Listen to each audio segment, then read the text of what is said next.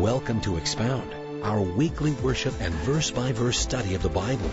Our goal is to expand your knowledge of the truth of God as we explore the Word of God in a way that is interactive, enjoyable, and congregational. Numbers. You're all the kind of crazy that I like. Numbers chapter 16, if you turn in your Bibles there. Number 16. Seemingly, as Providence would have it, something really weird happened this morning in Kentucky. A sinkhole in a museum, we'll show it to you. In a, in a car museum, a sinkhole that's 20 to 30 feet deep, 40 feet across, in a car museum, an automobile museum, just appeared and six vintage rare Corvettes went down. And it's odd that it happened here on this day when we happen to be studying something similar, though not with rare vintage Corvettes, but with a group of naysayers, complainers, under the direction of a guy named Korah that we're going to discover in chapter 16 of the book of Numbers. A famous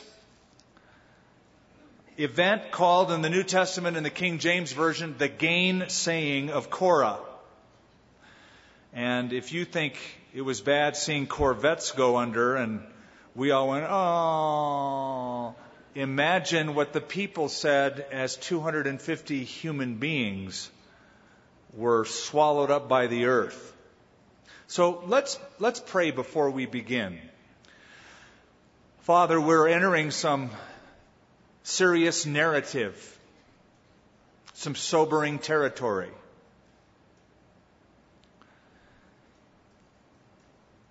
An infamous piece of Jewish history that appears over and over again in the New Testament that it is spoken of and mentioned as people would look back to this very fateful day. Lord, as we study this section of what is history to us, I pray that the lessons of history would be fresh in our, in our minds and hearts as we go through it, because we always want to compare the principles that are shown in your word with the condition of our own hearts to see how they are before you and how we please you or, or are not pleasing to you. And Father, we're going to be dealing with attitudes. And so, Father, we just ask for a measure of your grace as we study in Jesus' name. Amen. It was Mark Twain who said, Don't complain to people. He said, when you complain to people, 80% of the people you tell don't care anyway. And 20% of the people you tell are glad you finally got what you deserve. So don't complain to people. Good, solid counsel from Mark Twain. There was an old cowboy who had a pickup truck and a horse trailer and he was driving down the road, a country road, and in the back of his pickup was his faithful dog. And in the horse trailer was his faithful horse. And as he was driving down the road and going around a curve, he didn't negotiate the curve right. He was going too fast and he got in a serious accident. That caused damage not only to the vehicle, but to himself and to his animals. So a policeman came by and found the wreckage and being a lover of animals himself, went over to assess the damage. And he first looked at the horse and saw that the horse was in very bad shape and received a fatal blow that he would not last long, and he was in excruciating agony. And being a country sheriff, he pulled out his revolver and he put the horse out of its misery, took its life. He went and looked in the back of the pickup truck, and there the dog, he also loved dogs. He had one at home, and the dog was broken up and bruised and severely whining, and it broke his heart. So he again took his revolver out and put the dog out of his misery. Then he went around to the cab where the driver was sitting. And he said, Hey, how are you doing? Well, the man was fractured up. He had several breaks, but he looked up seeing the smoking gun. He said, I've never felt better in all my life. Probably a smart move. He just didn't know what was up, didn't want to risk any kind of complaining, but it spared his life. When you hear the word murmur, it's a funny word, murmur. Just to say it is funny. You know, it's one of those words that is onomatopoetic. Remember that word in English class? Onomatopoeia. An onomatopoetic word is where the word is like the sound that is describing by the word. The definition of the word is like the sound that that word is there to define. So, boom is onomatopoetic. Honk is onomatopoetic. Meow is a word that is onomatopoetic. It sounds like the sound that is being made. Murmur is one of those words. It means to hum or to mutter. But the word, the idea when you hear murmur is you think of a group of people in a corner, murmur, murmur, murmur. They're just talking in a critical kind of a tone, a complaining kind of a tone. It's that buzz that goes out in the congregation. In this chapter, we come to a murmuring, a complaining a buzz that starts with a few but spreads quickly to the congregation. And one of the things we have noted in Numbers is that it is filled with incidents of murmuring. We come now to the fifth murmuring in chapter 16 of the children of Israel in this book in the wilderness. The fifth murmuring is seen in the beginning of this chapter, and before the chapter ends, we'll already see the sixth murmuring Murmur, murmur. You're going to see it. You're going to hear it. In this chapter, a guy by the name of Korah, another guy by the name of Dathan, another one by the name of Abiram, and a fourth one by the name of On, O-N. These four, the not so fab four, and 250 other co-conspirators mount up a murmuring, a complaint against Moses and Aaron and the leadership. Poor Moses has had his share of these kind of murmurings and complainings before, but I think with each chapter, with each incident, it gets worse and worse. Now God is training him. He is a leader. Some people love him, some people hate him. I think the vast majority of the people are just sort of putting up with him. With that said, I brought a little book and I passed this book out to my pastoral staff and we discussed it over months. I, I love the book. It's called What They Didn't Teach You in Seminary. And it's a practical book on leadership. In, in one particular chapter, it says one of the great expectations pastors have is that everyone will like you. And if they don't, they should. When this does not reflect reality, many pastors just redouble their efforts to please as many people as possible. Why? Many enter ministry with a secret need for approval and affirmation. That's what made them pleasers to begin with. As a result, the goal is to have everyone happy and even more happy with you. But, writes this author, get used to disappointment. The reality is the 10 10 80 principle. Knowing this principle and working it to your advantage is the key to sanity. What is the 10 10 80? 10% of the people will instantly take to you, he writes. They liked you the minute they met you. They liked your face, your family, the story of your life, and your voice. And they will keep liking you. You could run naked through the vestibule and they would say, Bless his heart, he's just having a hard day. Thank God for such people. You didn't do much to earn their affection, and you don't have to do much to keep it. But then, there are the 10% who, well, they don't like you.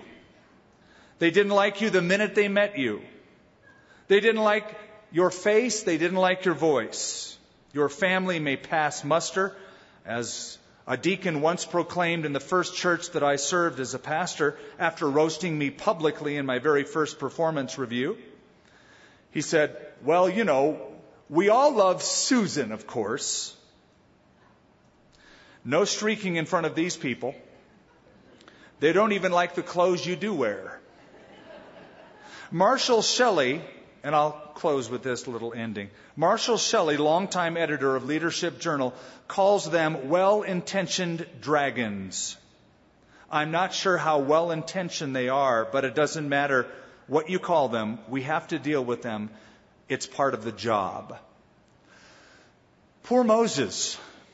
He's already had his family members rebel against him Aaron and Miriam, a few chapters back. In this chapter, he's going to have leadership, his leadership, rebel against him. And before the end of the chapter, the congregation at large, the bulk of the con- congregation, will also be against him. All because of one disgruntled man. He's the kingpin named Korah who spreads his poison among three other leaders and then finally 250 other leaders. They start a rebellion against leadership. And, and here's the deal. Because Moses was God's choice, it wasn't their choice. They didn't vote this pastor in. God appointed Moses. Rebelling against Moses is rebelling against God because that was God's choice. So the issue is going to be between them and God. A.W. Tozer once said, the essence of all sin is rebellion against divine leadership. And if you think about it, it's absolutely true. The essence of all sin is that we rebel against God being in charge of our lives, of our situations, of what's going on around us. And so, with that said, long introduction, but chapter 16, verse 1. Now Korah, the son of Izhar, or Itzar in Hebrew, the son of Kohath, so he was a Kohathite, the son of Levi. If you read Numbers chapter 6 later on, you discover that Korah is the first cousin of Moses and Aaron. So he's a leader, but he's also family. With Dathan, he's number two, and Abiram, he's number three, the sons of Eliab, and On, that's his name, On, He's got a great name, but he's really off base in this chapter. He's the son of Peleth, sons of Reuben, took men. And they rose up before Moses with some of the children of Israel. 250 leaders of the congregation, representatives of the congregation. Notice men of renown.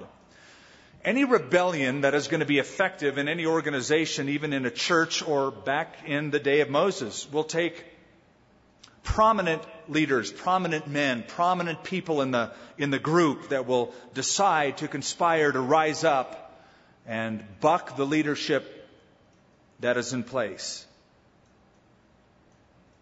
They gathered together against Moses and Aaron and said to them, you take too much upon yourselves.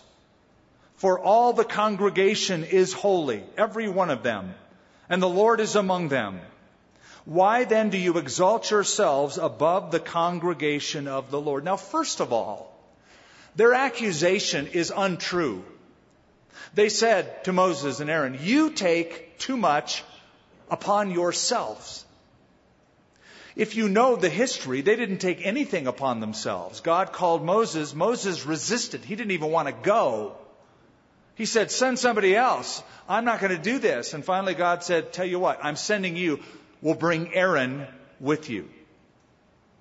So he took nothing on himself. It was all the Lord that pushed him into the ministry. He said, or they said, this group of conspirators, Every one of the congregation is holy, every one of them. And the Lord is among them. Why then do you exalt yourselves above the congregation of the Lord? Now, there's truth and untruth. Perhaps they're saying we don't like the rigidity or the legalism of this type of approach to God. You have a priesthood and you have a special family and a special way of approach when, when everybody is holy. Now, part of that is true, but the part that is untrue is they say, You, Moses, have exalted yourself. If you remember back a couple of chapters, Moses himself said he, he didn't have a jealous bone in his body. He said, Oh, would to God that everyone could prophesy. That all of them were the Lord's holy people, so in tune and in touch with God that this approach, these sacrifices were unnecessary. So he's not exalting himself, he's meek. He's the meekest man on the earth. Remember, he said so. So when Moses heard it, here he is again, he fell on his face.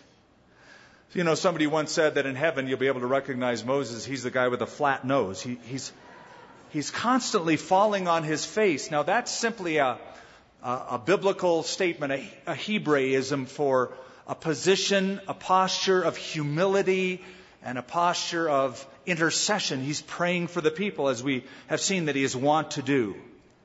So he hears this. He doesn't puff his chest out like, well, who do you think you're dealing with, dude? He just humbles himself and gets down on the ground in, in humility and in praying for the people. And he spoke to Korah and all of his company, saying, Tomorrow morning the Lord will show who is his and who is holy and will cause him to come near to him. That one whom he chooses will cause to come near to him. Do this, he says. Take censers, those little fire burners, Korah, and all your company, and put fire in them, or, or yeah, put fire in them and put incense in them before the Lord tomorrow. And it will be that the man whom the Lord chooses shall be the Holy One. You take too much upon yourselves, you sons of Levi. The root of the problem seems to be jealousy. They're jealous of the position.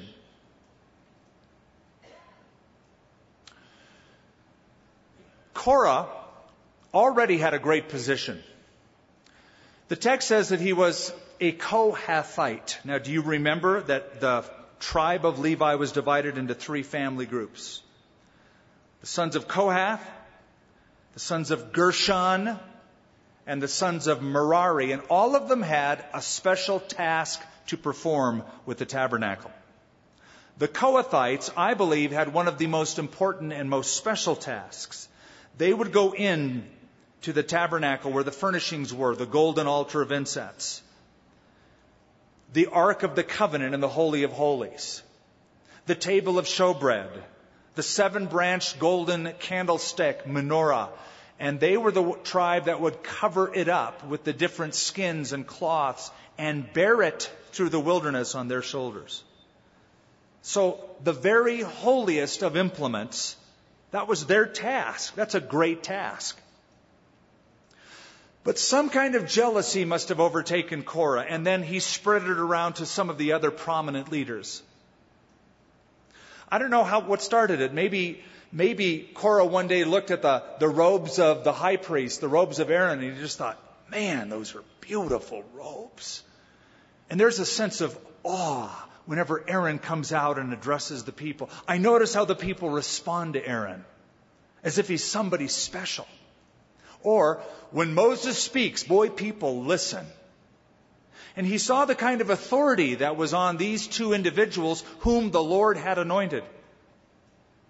And something restless grew inside of his heart. He became envious. And he became jealous. So, Moses calls for a showdown.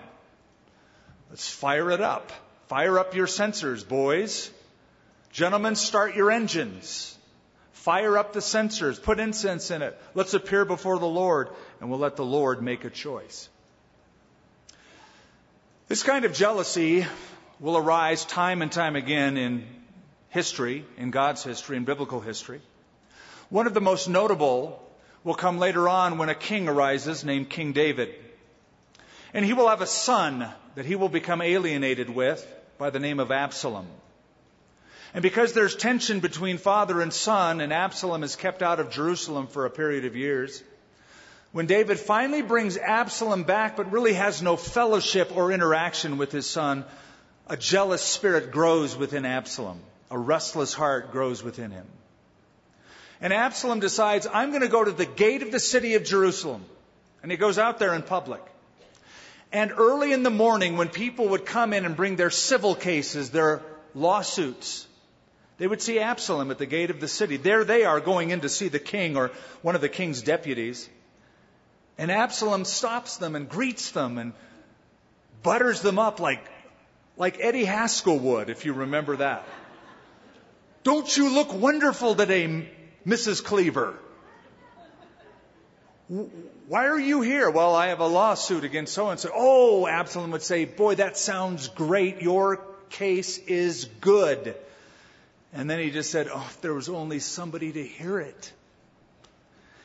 If the king was only not so busy and had deputies that could hear it, he goes, You know, if I were a judge and I were a deputy, I would make sure that you have justice. And he greeted the people and he went and hugged and he kissed the people. And the Bible says he stole the hearts of Israel away from the king. And it was all by design.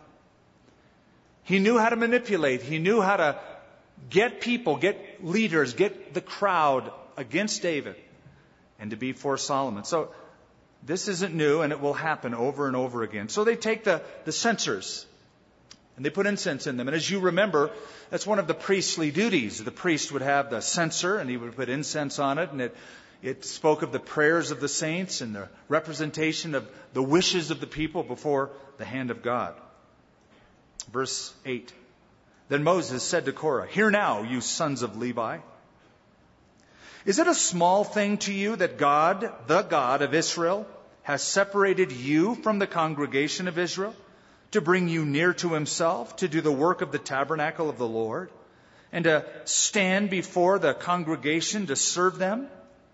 And that he has brought you near to himself? You and all your brethren, the sons of Levi, with you.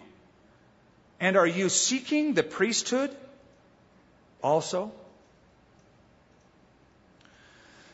God called them to serve Him. God called them into ministry. They had, as I mentioned, those special tasks in the tabernacle, but I contend their eyes were off the Lord and on the task, especially the task of other people that won approval in the eyes and the hearts of the congregation. Their eyes are off the Lord, and whenever your eyes are off the Lord, you are never ever a happy person.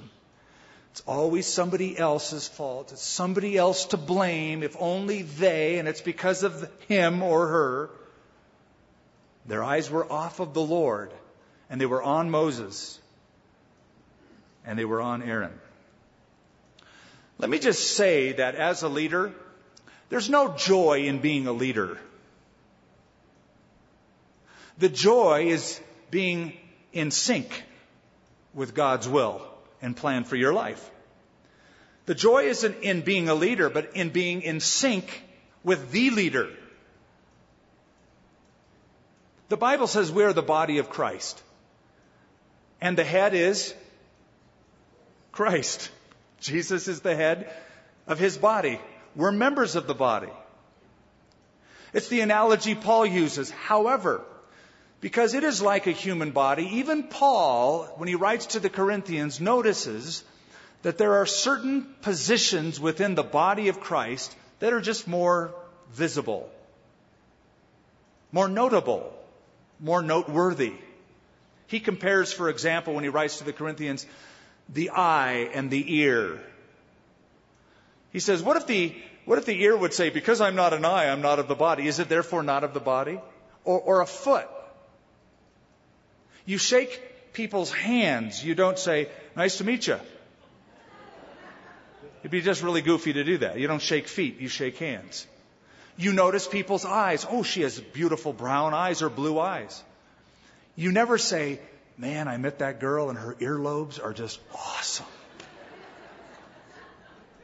So translate that into real life, into the real life of the church. There are some positions that just because of the way the Lord put the body of Christ together, the church, they're, they're more visible, and thus they're going to be noticed more.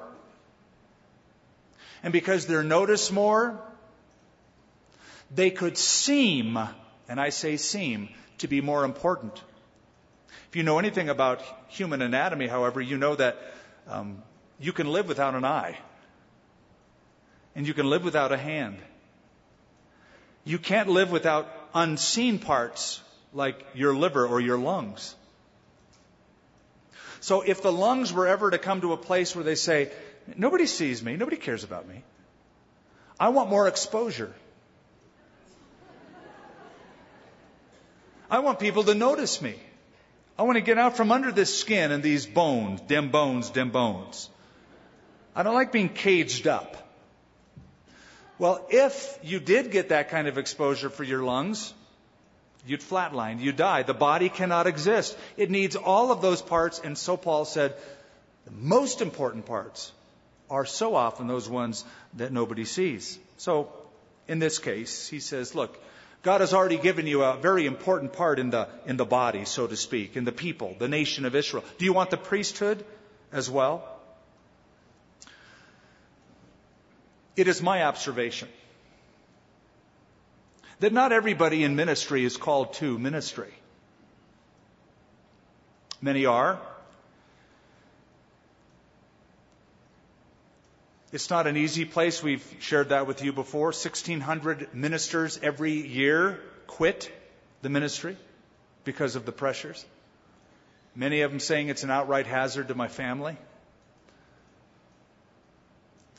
I am convinced that many people join the ministry because they're trying to fulfill a personal psychological need to be noticed, to be validated. And they figure the best way to be validated is to be in charge of something. And so, oh, I don't agree with you, so I'm going to move right down the street and start my own thing, my own deal. And so we have to be careful and here is, I think, the secret. Discover who God made you. Discover what gifts you have, and they're gifts from the Lord for you to function. And you will be happy and satisfied when you function with the unction. The anointing of the Spirit for your own ministry and gifts. When you function with that unction, life is good. I can't think of anything more miserable than trying to be something God hasn't called you to be or do something God did not call you to do. It's absolutely heart wrenching. And even Moses doubted his calling on a few different occasions after the Lord made him get into the ministry. Saying, Why have you afflicted me, Lord? I didn't ask for this.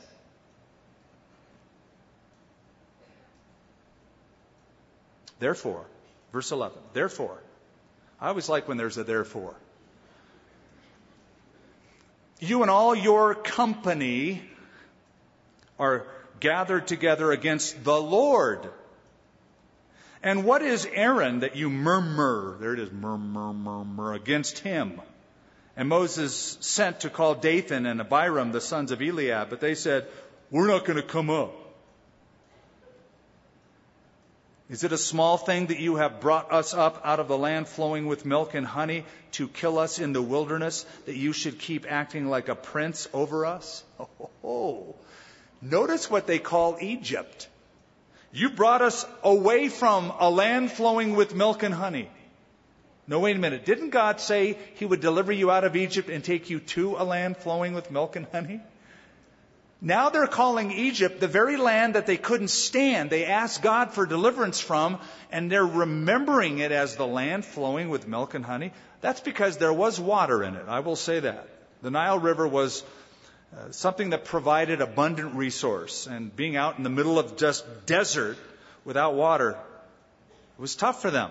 So now they're looking back and they they're rewriting history. Oh, Egypt land of milk and honey. Wasn't it great? Oh, yeah. Wasn't it awesome being a slave? Yeah. Those hits and beats on the back, awesome. Don't you miss that? Oh, yeah. Remember the leeks and the garlics and the onions? Even though we didn't get any, they were awesome. This is called selective memory disorder. We all have it.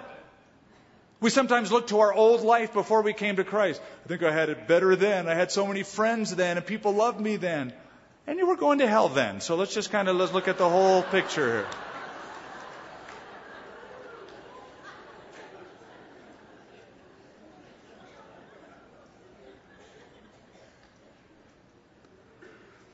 Moreover, they're continuing. I, I sorry, I, I cut them off in mid rant. Moreover, you have not brought us into a land flowing with milk and honey, nor given us an inheritance of fields and vineyards. Now stop, stop, stop, stop. Chapter 13 and 14, they spied out the land. They came back and said, That land is awesome. It is a land flowing with milk and honey. We're not going. There's some big dudes. We don't want any part of it. So they're out in the desert. They haven't gotten in yet.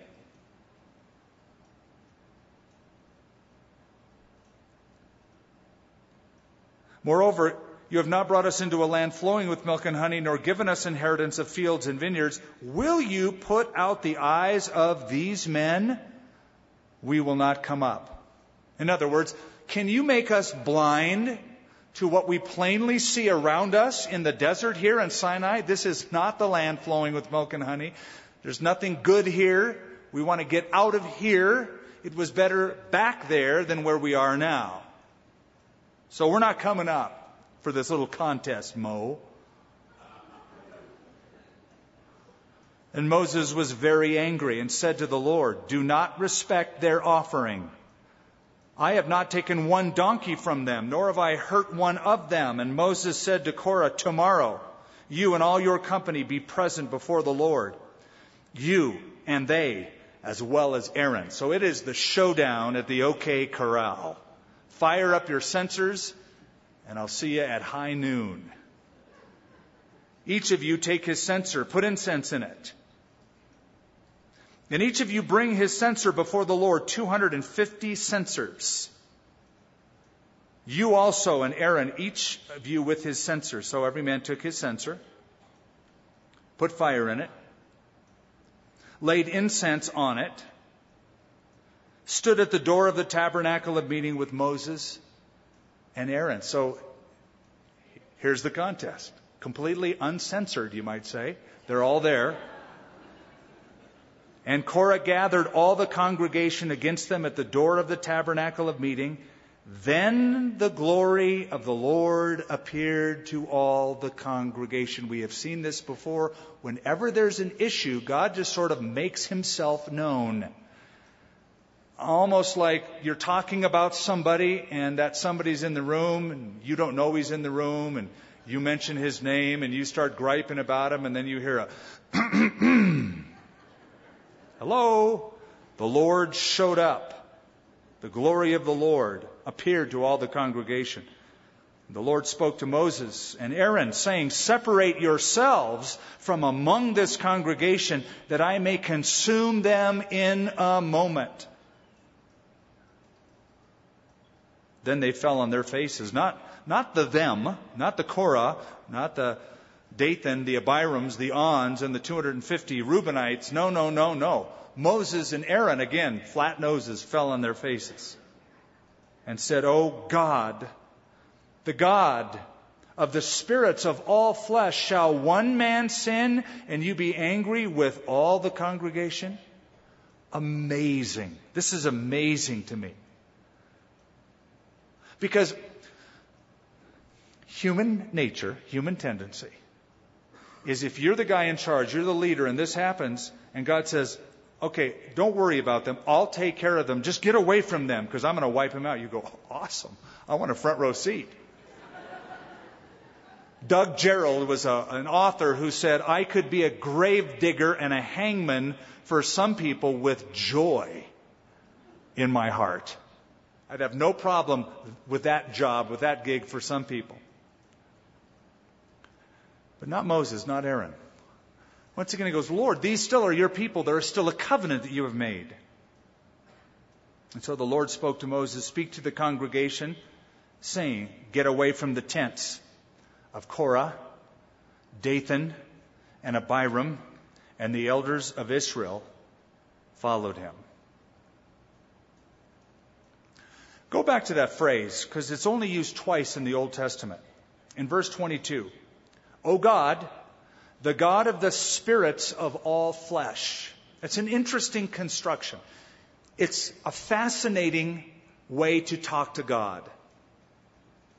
The God of the spirits of all flesh.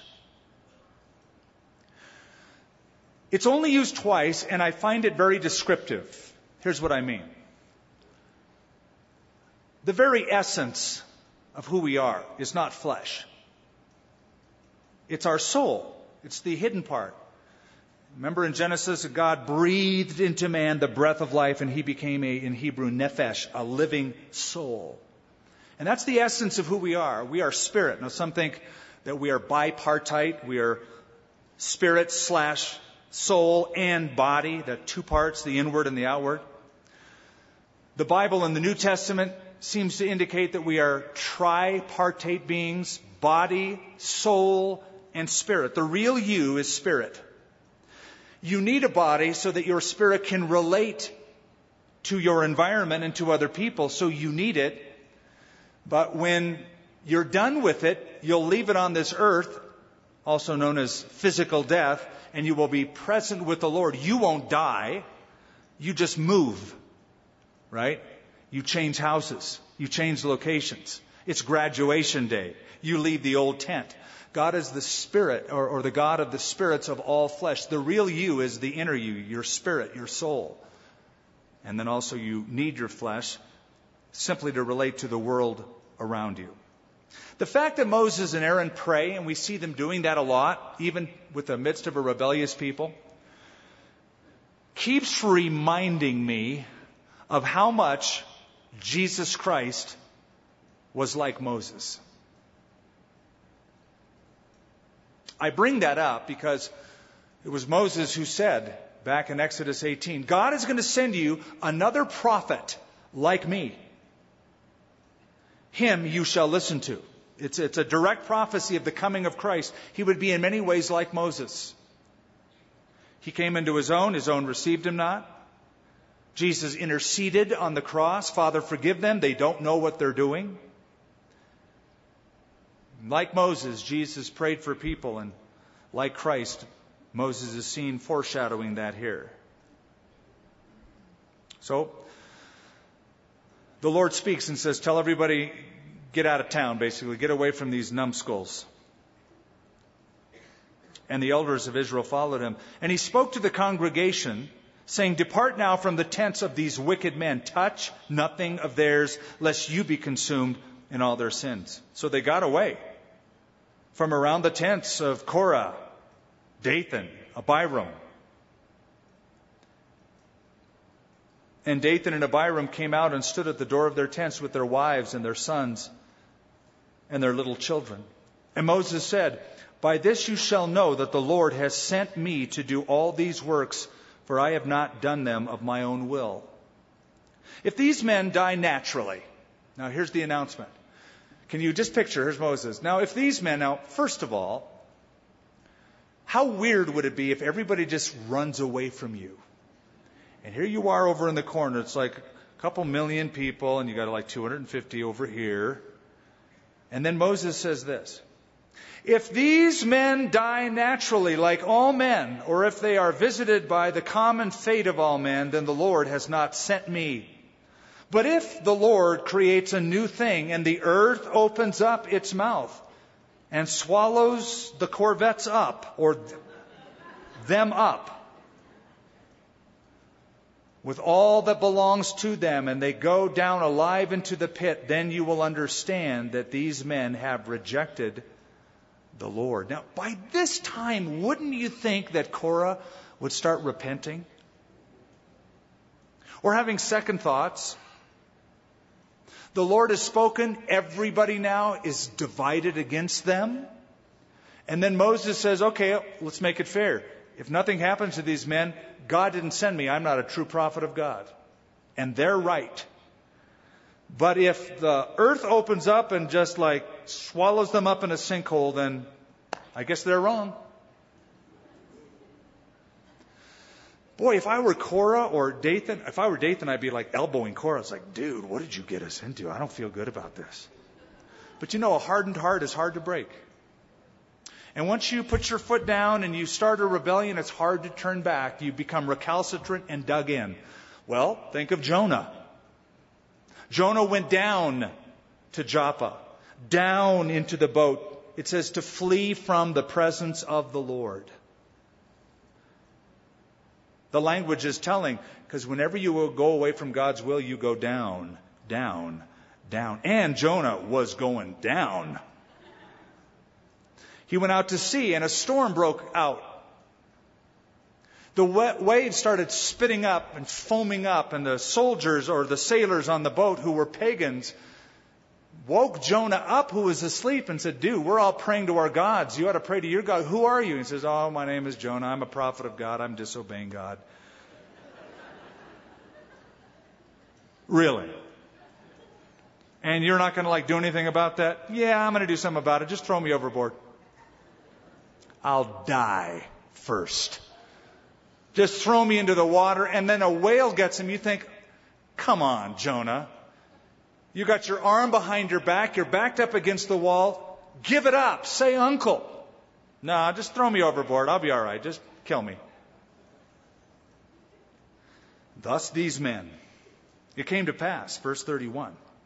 As he finished speaking all these words, that the ground split apart under them, and the earth opened up its mouth and swallowed them up with their households and all the men with Korah with all their goods. Now, here's a case of the sins of the fathers being visited on the children.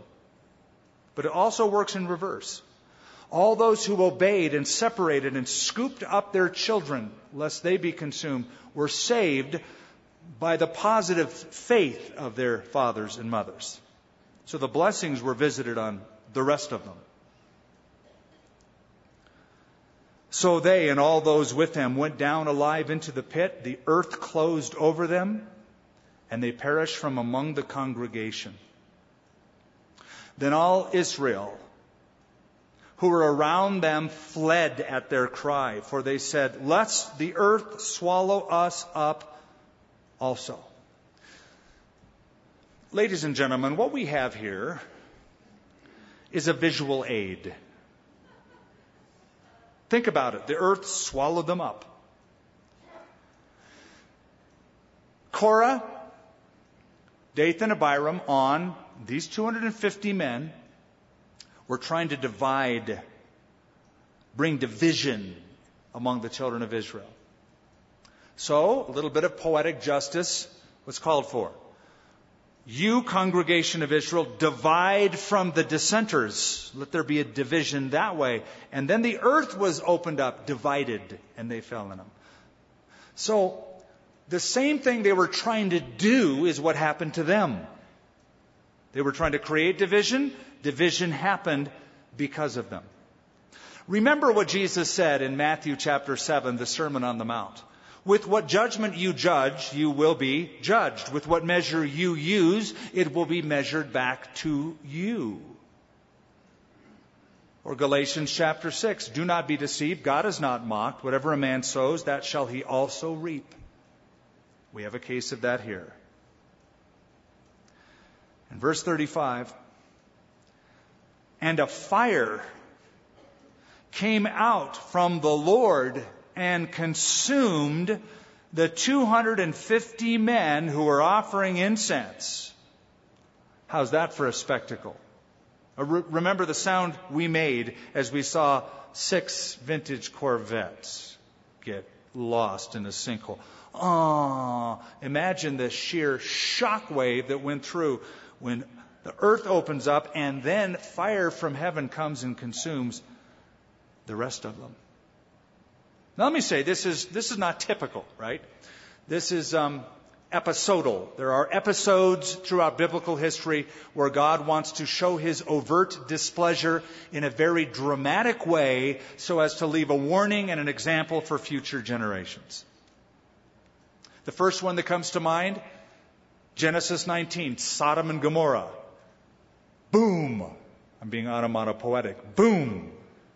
They're destroyed with fire out of heaven. Second example, Numbers chapter 10, Nadab and Abihu offering up strange fire before the Lord, and fire consumes them. A few chapters before this, in the book of Numbers, when Miriam and Aaron complain against Moses, their brother, and she breaks out in leprosy, Moses has to pray for her to be healed. Here's another instance with Korah. And then finally, in church history, there was a couple, a husband and wife team named Ananias and Sapphira in Acts chapter 5, who lied to the Holy Spirit and pretended to give a huge offering, but they really kept most of it for themselves. And so they came in, and the issue wasn't how much they gave. It wasn't like, you didn't give enough money, you're going to die. You don't tithe well enough. That wasn't it at all. It's that they pretended to give a huge amount, but they didn't. They were just being hypocrites. So God wanted the early church to know what he felt about hypocrisy. And so, husband came in, and Peter goes, Hey, let me ask you a question. Did you give this amount? I gave it all to the Lord. Okay, thanks. Boom, he keels over dead. That's Ananias. A couple of the fellas take him outside and bury him. His wife comes in later, not even knowing her husband's dead. Sapphira. And Peter goes, Let me ask you a question. Did you give so much? yes, we did. Glory to God. Hallelujah. And then he said, Why have you and your husband conspired in your hearts to lie to the Holy Spirit? You haven't lied to man, you've lied to God. Behold, the feet of the men who carried your husband away and buried him are on the way to get you. And boom, she fell right over. So there are episodes where God dramatically shows how he feels about a situation.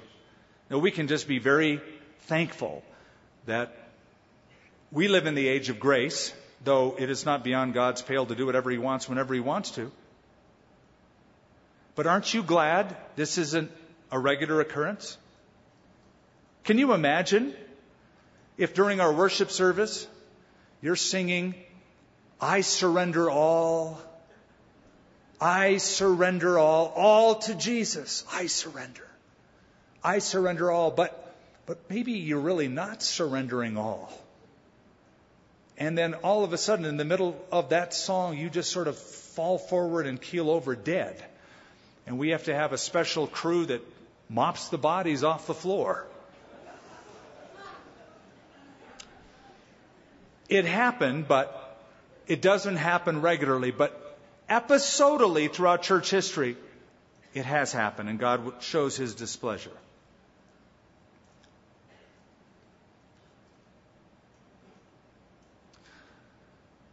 And the Lord spoke to Moses, saying, Tell Eleazar, the son of Aaron the priest, to pick up the censers out of the blaze, for they are holy, and scatter the fire some distance away.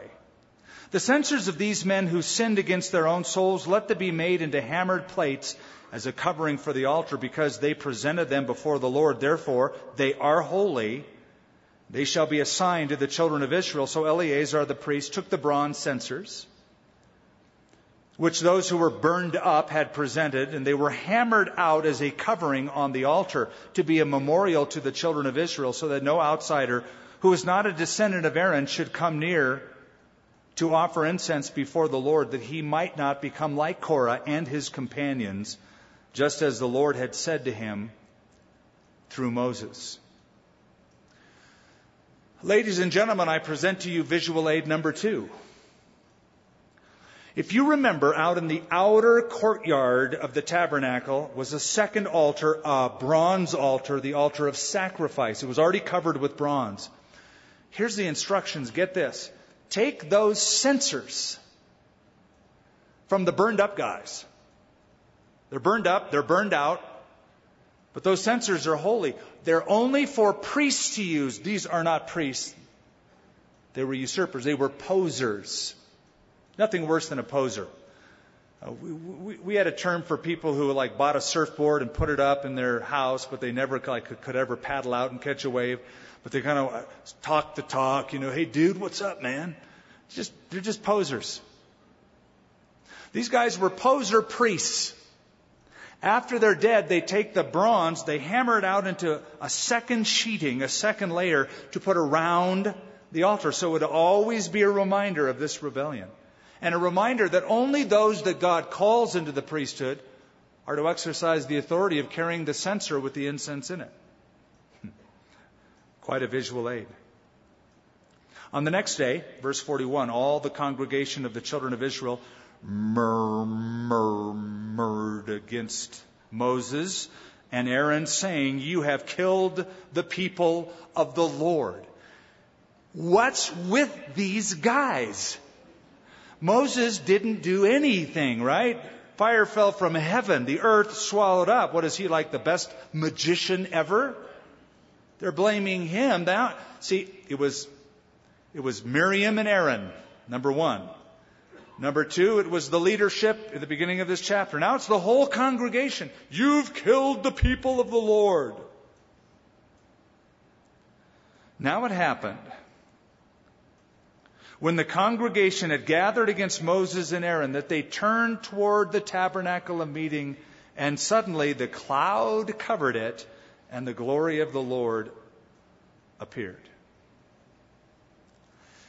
The congregation is mad at Moses and Aaron for the death of those people they knew and loved. It's your fault. You killed them. Is that the truth? No. What is the truth? It was Moses and Aaron, through their prayer and intercession, that spared the whole congregation of Israel. That's the truth. Were it not for these two, you'd all be dead. Not mostly dead, all dead.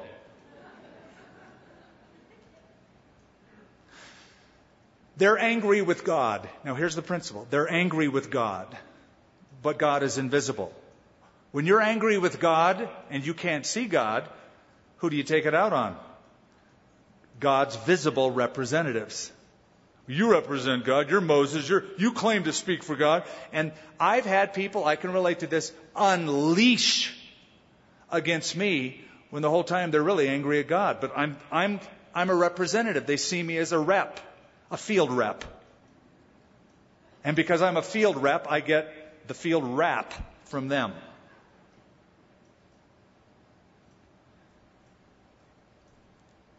It could be, why would God allow this to happen or allow my so and so to die? How could a God of love? I have to say, first of all, I'm not God. Anytime somebody asks me, why would God, please, you're asking the wrong person.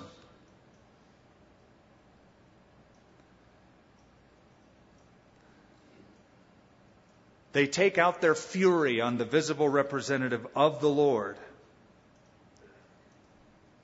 the glory of the Lord appeared. There it is again. This, this presence of the Lord, this cloud, you know, remember it was a cloud during the day and it was a pillar of fire, excuse me for that pop in the microphone, the pillar of fire by night. It was for, for two reasons now I'm discovering. I thought it was just the presence of the Lord to guide them for guidance. But now we also see it's the presence of the Lord for guiltiness. Not just guidance, but guiltiness. The Lord shows up to display his displeasure with, with their guilt, their sin, to remind them of his absolute holiness and of his absolute choice. So I guess you're going to have to decide what kind of the what kind of presence of God do you want to enjoy. God can show himself strong in a number of ways to you. How would you like that? You want him to show up to guide you, or you want him to show up to reveal your guilt? Reminds me of a little boy who lived in the Alps. His grandfather was raising him, and in the Alps, in the, in the mountain range, the ravines, whenever you'd yell something out loud, the mountains would echo whatever you yelled out back to you. So you could say, hello, hello, hello, hello. The little boy went out there one day, I love you. And the mountain shouted back, I love you, I love you, I love you. One day, his grandfather scolded him because he had misbehaved, disciplined him, and the little boy was so angry at his grandfather, he ran outside and yelled, I hate you, only to have the mountains yell back, I hate you, I hate you, I hate you. So, what do you want to hear back? What's in your heart? The glory of the Lord appeared. The presence of the Lord was strong. To guide or to prove guilt? Moses and Aaron came before the tabernacle of meeting, and the Lord spoke to Moses, saying, Get away from among this congregation, that I may consume them in a moment. And they, there they are, flat nosed, fell on their faces. Moses said to Aaron, Take a censer, put fire in it from the altar, put incense on it, take it quickly to the congregation, and make atonement for them for wrath has gone out from the Lord, the plague has begun. And Aaron took it as Moses commanded and ran into the midst of the congregation. And already the plague had begun among the people. So he put incense and made atonement for the people. Remember, incense is a symbol of prayer. Uh, Psalm 141, the psalmist says, Let my prayer come before you as the evening incense. It's a symbol of intercession, of prayer. And he stood between the dead and the living, so the plague was stopped. It's the work of an evangelist. Now, those who died in the plague were 14,700, besides those who died in the Korah incident. So Aaron returned to Moses at the door of the tabernacle of meeting, for the plague had stopped.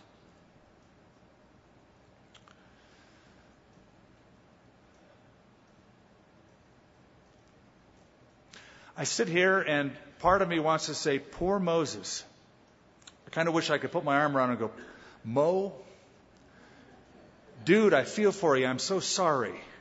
You didn't want this job. Hang in there, buddy boy. I know you think the Lord's afflicting you sometimes with these people. Yeah, I know that your sister and your brother were against you. Yep, I know your leadership was against you. I know the whole congregation hated you. But God called you.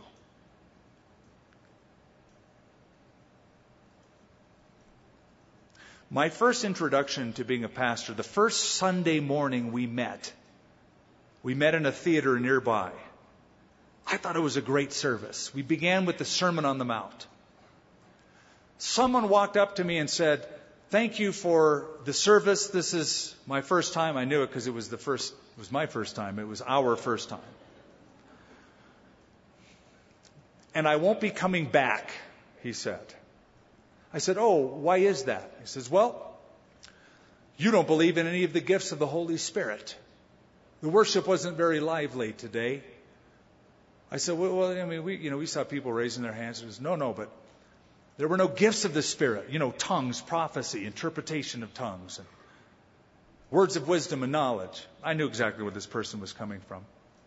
I said, well, do you believe in the gift of helps? also mentioned in the New Testament. Do you believe in the gift of teaching, also mentioned in the New Testament, and exhortation? All of those were in operation. He goes, Oh, I, I, I know that, but it wasn't a charismatic church, in other words, saying, and he was saying, I'm, I'm not coming back. Okay. The very next Sunday, the very second Sunday, someone else came up, because that person didn't show back up, and said, Pastor, thank you for the service. I won't be coming back. He said, okay. Why is that? He goes, this place is too charismatic for me. Too much of that Holy Ghost stuff, that raising of the hands and live worship. So between the first and second, it was only a week, you know, seven days, you know, that's all it took for that to be forged in my mind and bow my head and say, Thank you, Lord. That's right where I want to be. Not on that extreme or on that extreme, but right in the middle. And if both extremes are complaining, that's, exa- that's the sweet spot. right where we want to be. Discover God's plan and purpose and gifting for your life. Enjoy what it's like to just be used with the gifts and calling God has made tailor made for you specifically made for you. We need it as a body of Christ. We need your input. We need your gift. If you don't contribute your giftedness, your service, your time, your talent, your treasure, we're all going to be the poorer for it. You won't all be able to sing as good as Ryan or Natalie or Stuart or some of the others. You may not teach. However, some of you might.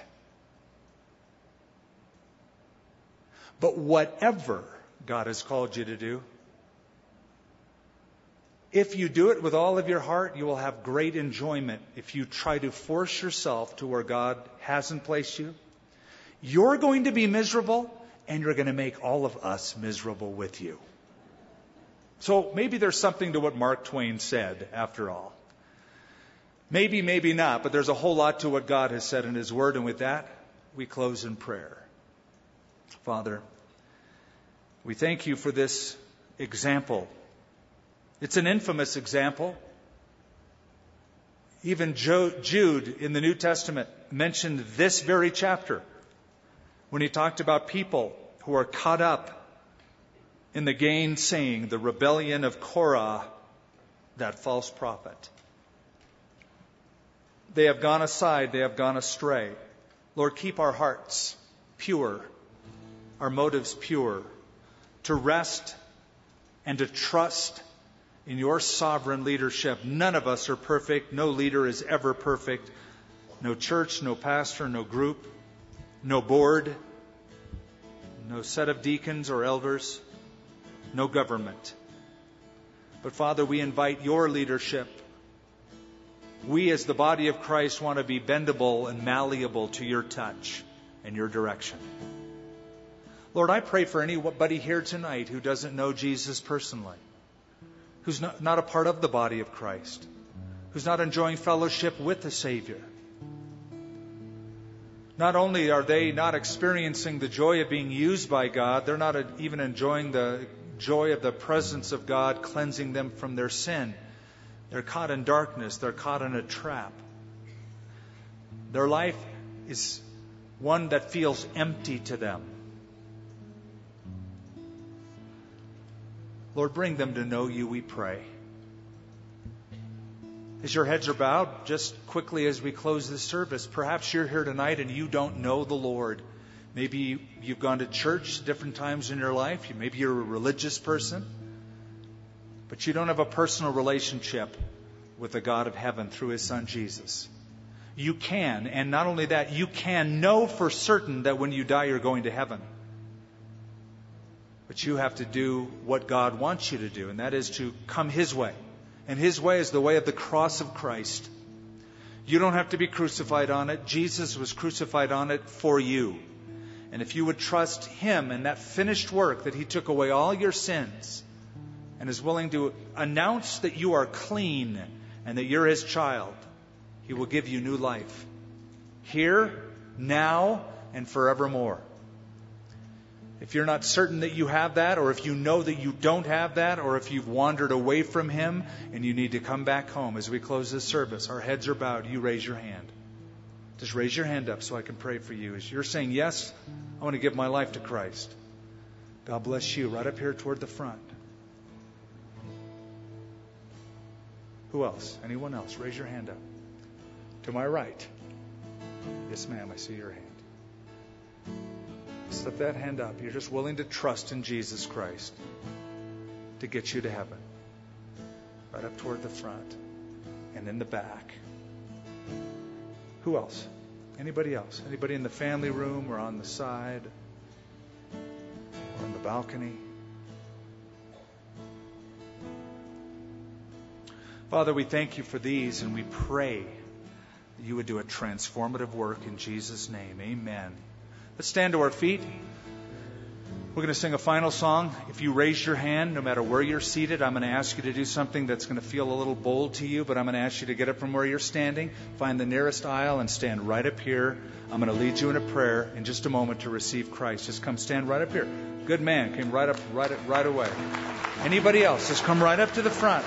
You raised your hand, just say excuse me and stand right up here. We're going to wait for you if you're in the back, in the middle, in the balcony. Don't jump over the railing on the balcony. Come down the steps. If you're if you're in the family room, come through that door. Come and stand right up here in the front. Acknowledge Christ and say a prayer with me to receive Jesus into your heart.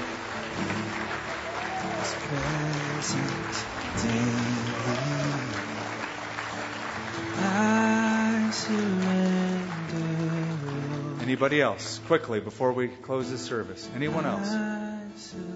Make a beeline. We'll wait for you.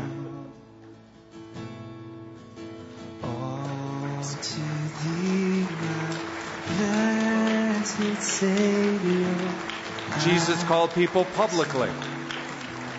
And we're giving you a public opportunity as well. Now, those of you who have come forward, come right up here, right up real close. I want to see the whites of your eyes. So glad you came. I'm going to lead you now in a prayer. I'm going to ask you to pray these words out loud after me. I'm going to ask you to say them, mean them from the depth of your heart. You're giving your life to Jesus. Let's pray. Say, Lord, I give you my life. I admit it, I'm a sinner. I'm sorry for my sin. I believe that Jesus died on a cross, that he shed his blood for me, and that he rose from the dead. I turn from my sin. I turn to you as my Savior. Help me to live for you as my Lord. In Jesus' name I pray. Amen. Yeah.